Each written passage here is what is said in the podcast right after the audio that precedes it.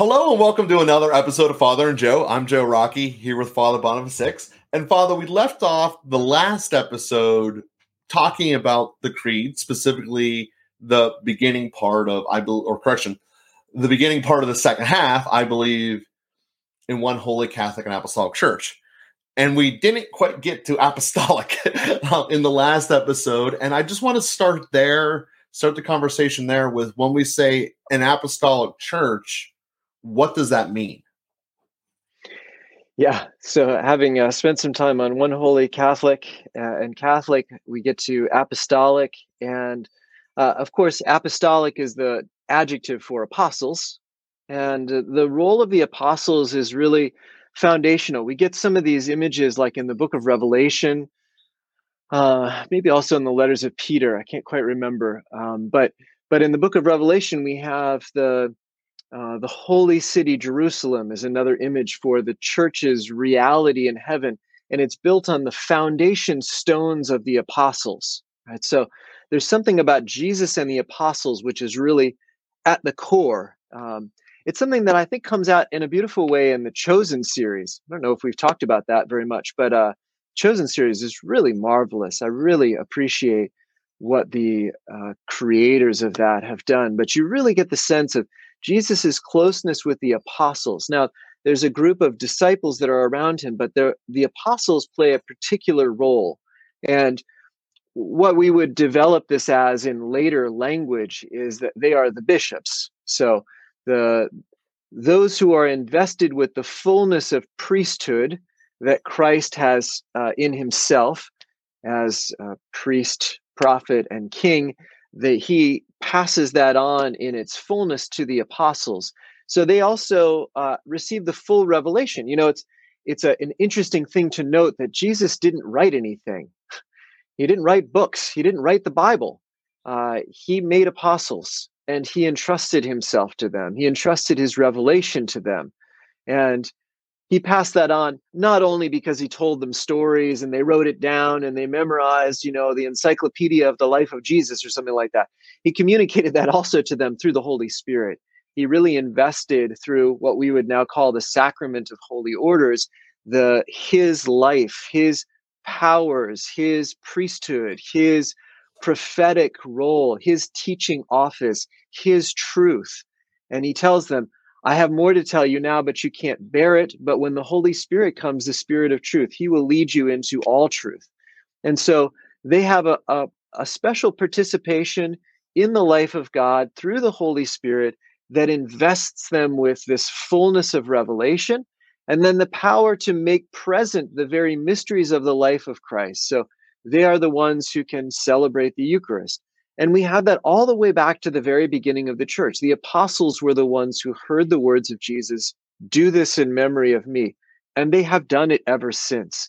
It's it's really remarkable to track back that history, but it's it's the reality. And so all the way from the beginning, they were uh, carrying this this mission out in a particular way. Really, uh, this this all gets ignited in in a special way at Pentecost as all that Christ invested in them, uh, you know, then gets set on fire, we might say, and we see Peter come out and teaching and teach. We we see the the nature of that original community that shares uh, all things in common, uh, that that listen to the teaching of the apostles, and they share together in the breaking of the bread and the prayers. And that was a way of describing the Eucharist, simply said. And so we have that apostolic community centered around the apostles who are animating this this whole community. And then we see already from the beginning also that uh, in the loss of judas they replace him with matthias and they choose him and then he is uh, counted among their number. And so we see that the apostles have the power to replace themselves. They have the power to make more apostles. And so they do that and we have this apostolic succession the apostles who made apostles who made apostles. Again, at some point we started calling them bishops, but the, the word, the office, the concept is the same. And so uh, we have this apostolic succession of apostles creating apostles.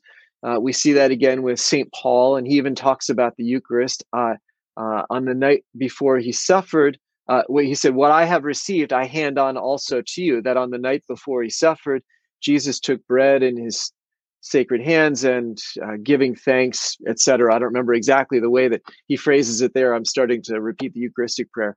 In any event, uh, Paul again is added to the number of the apostles. Uh, Timothy and Titus are added to the number of the apostles, and they're entrusted with churches, and they have this power to teach, and they have this power also to confect the Eucharist and the sacraments as we understood them then and you know that's developed in clarity over time. But that that being built on the on the apostles and so we can see this is it's really a, a wonderful thing. We have the we have the unbroken apostolic succession with all of the popes so you can actually track back every pope in history back to peter uh, mm-hmm. uh, and so we have that succession.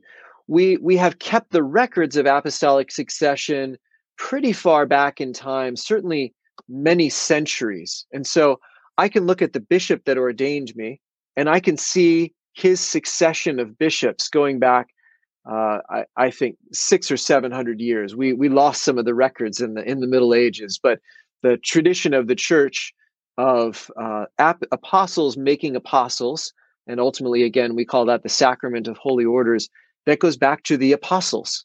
And so that uh, the same understanding that the apostles had in terms of revelation and their role in it, uh, and the way that the the role that they play in the church ha- has been passed down through the laying on of hands over every generation from the beginning until now. So all of the bishops currently in the Catholic Church are successors of the apostles.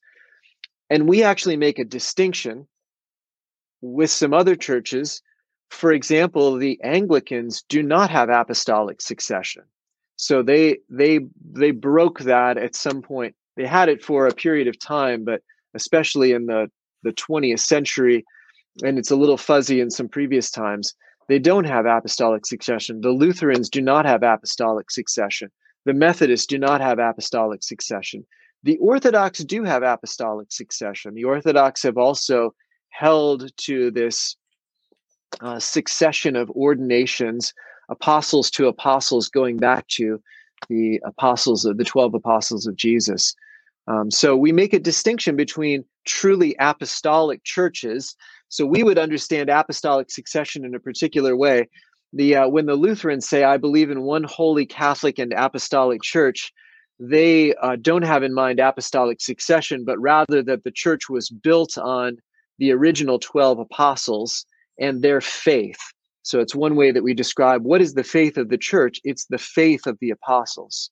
And Christ invested the fullness of his revelation in them, and then they have, uh, through their teaching, passed that down. That would be more of a, a Lutheran concept. Whereas we would see also the embodiment of that role in the church, that apostolic role, and also the teaching through the faith of the apostles and the communication of that faith all under you know not just like human beings copying documents carefully but rather all under the influence and protection and guidance of the holy spirit who animates the church. Yeah and i, I think that that last part of there gets gets really uh, overshadowed here because i was thinking this through and you know i think you actually answered my question there which is the holy spirit is is, is the the teacher of all this that gets overshadowed because we look at this you have 2000 years basically of many many generations and you you guys kept track but a ton probably nearly a million bishops in the history of the world by now um at least.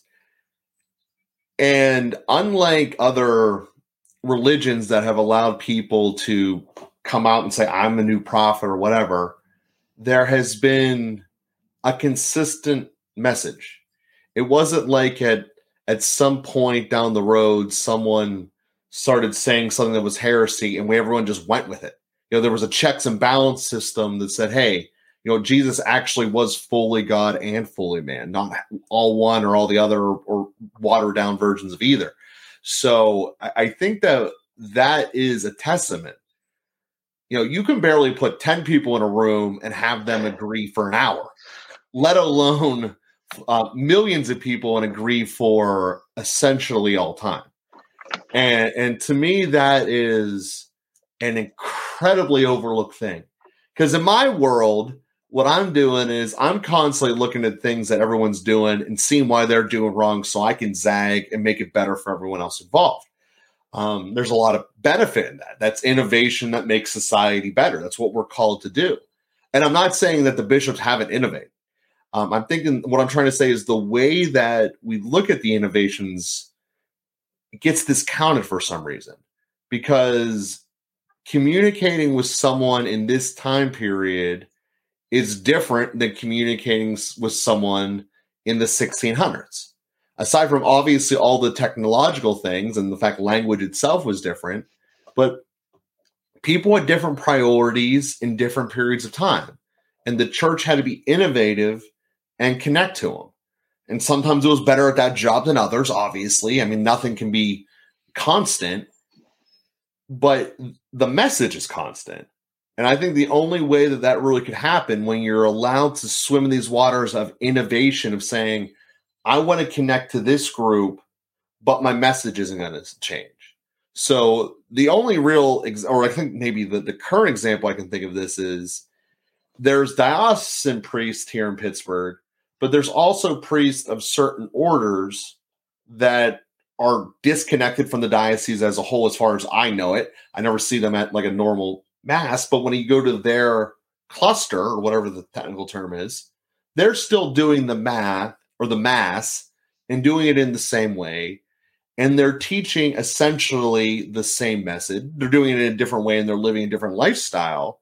So that's what I mean by innovation. Some things are different and it's okay, but the teachings and the mass is still the same just the one group focuses upon humility more. And the one group focuses upon reaching out to the people in the form of the diocese. Um, and the Franciscans, I don't fully know exactly everything about them, but I know that they wear different outfits. Um, so there's probably a lot more to this, but I just know from you know cursory passing. What I'm trying to get with all that is the only way that this all could stay bound has to be beyond man, because the whole thing would implode. Because governments essentially are what you see when it's bound by man what's going to happen. They fracture off eventually they fight and they start killing each other. And then they start fighting each other on different battlefields and they're just using dollars and cents instead of bullets. But it's still the same thing. They're just always constantly fighting each other or fighting amongst themselves within themselves. And the church doesn't really have that despite different groups different nations different cultures different time it doesn't have that and I get that this started with the apostles, but I think it's it it really is them bowing down to the Holy Spirit and recognizing that. And in some ways, the Holy Spirit is the one we talk about the least on this show, but it's the one that's guiding it more than anything else. So, Father, I want to give you a chance to discuss that here as we're coming towards the conclusion of today's episode. Yeah, no, you, you said it very well, Joe. The uh, that uh, consistency of teaching through uh, across the whole world and across the last 2000 years is nothing less than miraculous i mean it really is a, a work of the holy spirit in the most in the most uh, apparent you know most obvious way and so um, it's it's really important to recognize that. Now you can start to you can start to dig into the weeds. I just want to acknowledge this. You can start to dig into the weeds and say well what about this thing and that thing and this point and that point? and there are a lot of interesting things throughout the last 2000 years and the history and analyzing particular doctrines and how things developed. And anyway there's a lot of fascinating things when you get into the detail but but the end result is and it's absolutely true is that we have consistent doctrine over the last 2000 years. I mean, it's really remarkable. And as you said, different things come up at different times. And that's even tied together with what I mentioned in the last episode about the uh, Apostles' Creed, the Nicene Creed, and the Nicene Constantinopolitan Creed. There was, uh, you know, the apostles knew who Jesus was. they lived with him. They saw him die. They saw him risen from the dead. And they proclaimed him and they gave their whole life to him and their lives were conformed to him and there were a lot of things you know it's sort of like uh, I've I spent a lot of time uh, getting into the effects of trauma, the nervous system, our biochemistry, all this stuff. You know, I've lived in my body my whole life, as it turns out. But mm-hmm. I wouldn't have necessarily known all of this stuff and had names for it and been able to get exactly the cause and effects and the relationships and all of this stuff. Uh, and and apparently, human beings across history have not really pressed into it to the same degree as we are now. There's a lot of discoveries that are happening, not because human beings have changed, but just because we know what questions to ask, we have some tools to analyze it, and we're gathering a body of research to be able to acknowledge it. And so, just like we do with our humanity, I have it in me. I am human. And yet, I don't even fully understand myself until somebody helps me discover myself. And that's kind of what happens in Christianity, in doctrine in the church, is uh, we, we know that Jesus is God. We know the Holy Spirit is God. We know the Father is God, but we couldn't necessarily quite put it all into words precisely and how that fits together and what that means. And the church opened that up in different layers throughout time. And so uh, they were really trying to nail down, you know, is Jesus, well, how do we describe who Jesus is or what this means? Well, Jesus is God. How can I say this in a clear way? How can I formulate a way of expressing this that can, you know, communicate the ideas? And so the Nicene Creed did that uh, by we believe in one God, the Father Almighty, maker of heaven and earth, and in uh, uh, all things visible and invisible, and in one Lord, Jesus Christ. Anyway, so the whole articulation of that is expressing who Jesus is in precise terms. And then uh, nailing that down in 325, getting the language around it, and all of the discussion that was necessary because words lose, you know, they change meaning over time. And so you need to root that in the language and the understanding of it. And, you know, that's been taken over and, and expressed in uh, various ways over the, the subsequent centuries. But uh, then, you know, 60 years later, uh, 55 years later, there were questions about the Holy Spirit. Was is this a third? Like, what is this? How how do we understand the Holy Spirit? And part of the problem is, you know, why don't we talk about the Holy Spirit more? Well, the Holy Spirit is is a personified relationship. You know, I talk about you, Joe. We don't often talk about our relationship. You know, mm-hmm. our relationship exists in the encounter of one with the other. So the Holy Spirit is there in our encounter with Jesus, in our encounter with the Father. We can't have, we can't think about the Father or the Son without being in the Holy Spirit. He's just all, he's there. It's like if there were no air, I could not breathe and we could not have a relationship. So the Holy Spirit is like the divine air in which everything takes place. Now, he is also himself a person. And anyway, how you tease all that out and how that, well, you know, the, the church that came up, those questions and that self reflection and like, how do we understand that? And what does that mean? And how do I express that? And how can I teach that to someone else? And then the church acting together the all of the you know essentially the bishops at that time and then confirmed by the pope there's a certain structure to how the holy spirit has worked in the church and uh, we're able to formulate a doctrine that we now still you know almost uh, 1700 years later we're we're still saying the same words that they said in 381 AD. I mean, it's it's amazing that we can that we can still hold to this, and so uh, we do see that continuity throughout time, which that just only God could do. human human industry falls apart in no time. Mm-hmm. Nothing can sustain this sort of consistency other than God, and that is to say, because it's truth. You know, because God is being. This is truth. This is part of who we are. It's it's part of the of reality, and so. Uh, and and God gives us the capacity to stay tuned to that, to uh, be connected to that. And that's really an amazing gift. Yeah. M- most things, you know, in terms of man made organizations, you know, with the church aside, fall apart after a generation or two. Um, you know, I mean, just using the American economy as an example here, there are less than 20 companies that have survived 100 years here that are that are publicly traded companies. Um, now, obviously, there's there's some few ones, but there you put that in comparison of the probably 10 million companies that have been created since since that same hundred years. You know, it, it the percentage of surviving is astronomically low because people people are people, and, and they're gonna they're they're gonna eventually tear things up, rip them apart, and try to mush them back together in a way that doesn't normally work. Um, so I think that, Yeah, that that's incredibly powerful to think about it um, like that. Yeah, I, you might you probably know the details better than I do, but I understand like the Dow Jones Industrial Average. Does it not have a single company that's the same? It's certainly many or even most of the companies are not the same as they were at the beginning. Um, General Electric, U.S. Steel, I believe, would be your two. They, they, have had different names, but the one was Carnegie Steel, and then um, General Electric changed as well. Um, but uh, I, I believe they're the only two. Um, Yeah, that's amazing. So just to to your point, you know, like even this kind of standard for the you know the the companies that kind of de- determine the rate of growth and success and whatever else uh, in in investment, that all has changed in less than hundred years or hundred years. So yeah, Yeah, and, the likelihood of, of, of at least all of them staying the same is just not not there.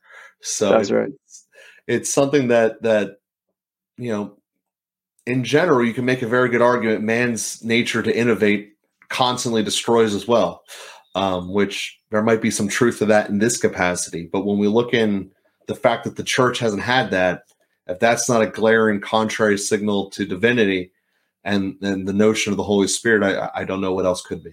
So we thank you guys for listening today.